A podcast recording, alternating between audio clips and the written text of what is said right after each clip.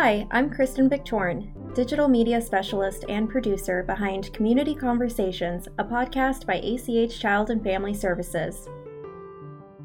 Stay tuned for my interview with Safe Place coordinator TJ Wright. We'll be talking about Safe Place as a national program and how it's locally administered in this area through ACH. Hey TJ, how's it going? Pretty good. How are you doing? Well, it's Friday, so everyone's in a good mood. It's the end of the week. Had a successful week, successful day, hopefully, and just keep it going all the way through the weekend. I've had the pleasure of getting to know you a little bit more as Safe Place coordinator and ask you a few questions about Safe Place. Um, we have a Safe Place themed episode because coming up, we've got a really special week here in March. Yes, we have National Safe Place Week, which is March 15th through the 21st. So it's an entire week dedicated to safe place and awareness. So, in that week, what are you hoping to accomplish? Um, I'm hoping to get out into the community, get into some schools, partnership with some other organizations, companies, um, other agencies, and just really bring more awareness to Safe Place and inform them that we are here, what we do, and how we can benefit the youth in the community. So, for those of us who don't know anything about Safe Place at all, what can you tell us to just really break it down? So, Safe Place is a national organization that ACH has housed here in Tarrant County since 1999, and we are supportive services for youth and teens ages 10 to 17. So if they're in a bad situation, domestic violence, um, sex trafficking, human trafficking, just really um, down on their luck, homeless. We're here to help them and get them to a safe environment um, temporarily until we're able to transition them to something more long term. Why do you feel like it's such an important resource for young people to utilize? A lot of um, youth don't have anyone to lean on um, besides their parents, and if their parents are the source of um, the bad situation or whatever they're in, then this is an outlet for them to seek safety and to have a supportive system, um, whether that's through the agency, through community partners, um, counseling services. We're that connective tissue for them to be able to rebuild what is lost for them. How many locations would you say there are in Tarrant County? How many Safe Place locations? So we currently have 246 Safe Place sites. Um, I'm hoping to expand that and grow that a little bit more because you always need um, individuals and places out there that aren't in the urban areas or more in the rural locations to be able to be a safe place for our youth. Will you pass that pop quiz? You knew off the top of your head how many safe place locations there were. Good, thanks. so, how can youth recognize a safe place location? So, every safe place site has a large diamond shaped yellow, black um, sign on every location. So, it's very big, it's very bright, it's aluminum most of the time. Yeah, you can't miss yeah, it. Yeah, you can't at all. Everywhere you go, you'll see it. Um, a lot of people feel like it's one of those staples that once you see it, you'll never forget it. Walk me through the process of what it's like to get a safe place call at a location when a child is in need of assistance.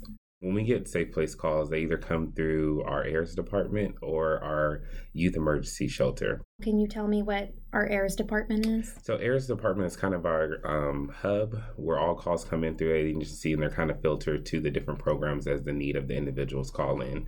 So if we get a safe place call, they'll um, dispatch the responder, which could be myself or the team of individuals that we have here at ACH.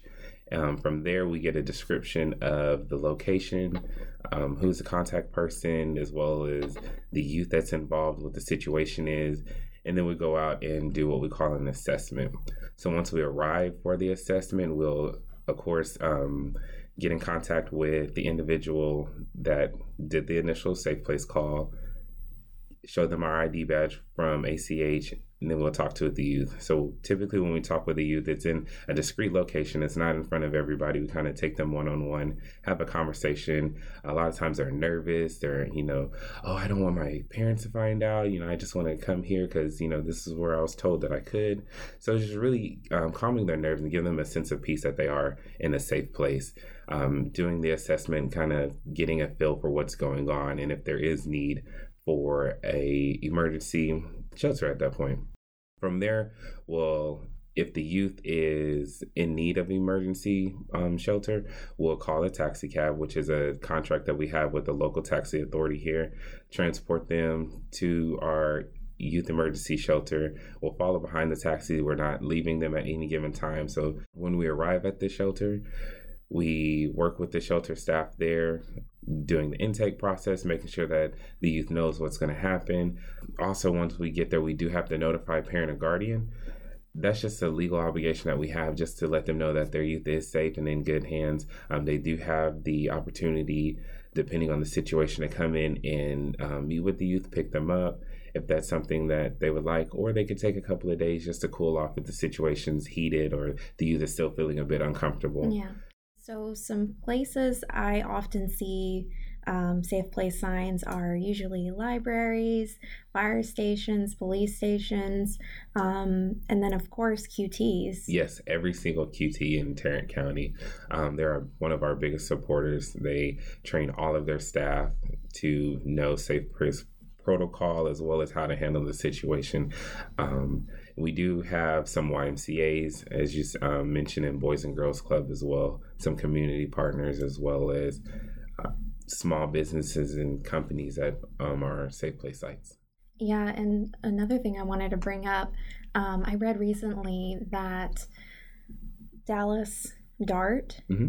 Uh, their safe place, their safe place location. Um, do we have something similar to that? Yes, so we actually have a contract with the transit authority here in Tarrant County, which is called the T. So every single bus stop, um, the youth can wait there on a bus. So the bus are what we call our mobile sites. And so being a part of the mobile site, the youth can get on that T bus and they can notify the driver, like, I need to go to a safe place. And so um, if anybody's on the bus at that time, they kind of have to, you know, wait and ride along because the youth safety is kind of um, trumping yeah, that ride course. at that time. So well, thanks so much for taking the time to sit down and talk with me on this lovely Friday morning. No problem. It's been a lot of fun and drinking coffee with you and just having a great conversation has been wonderful.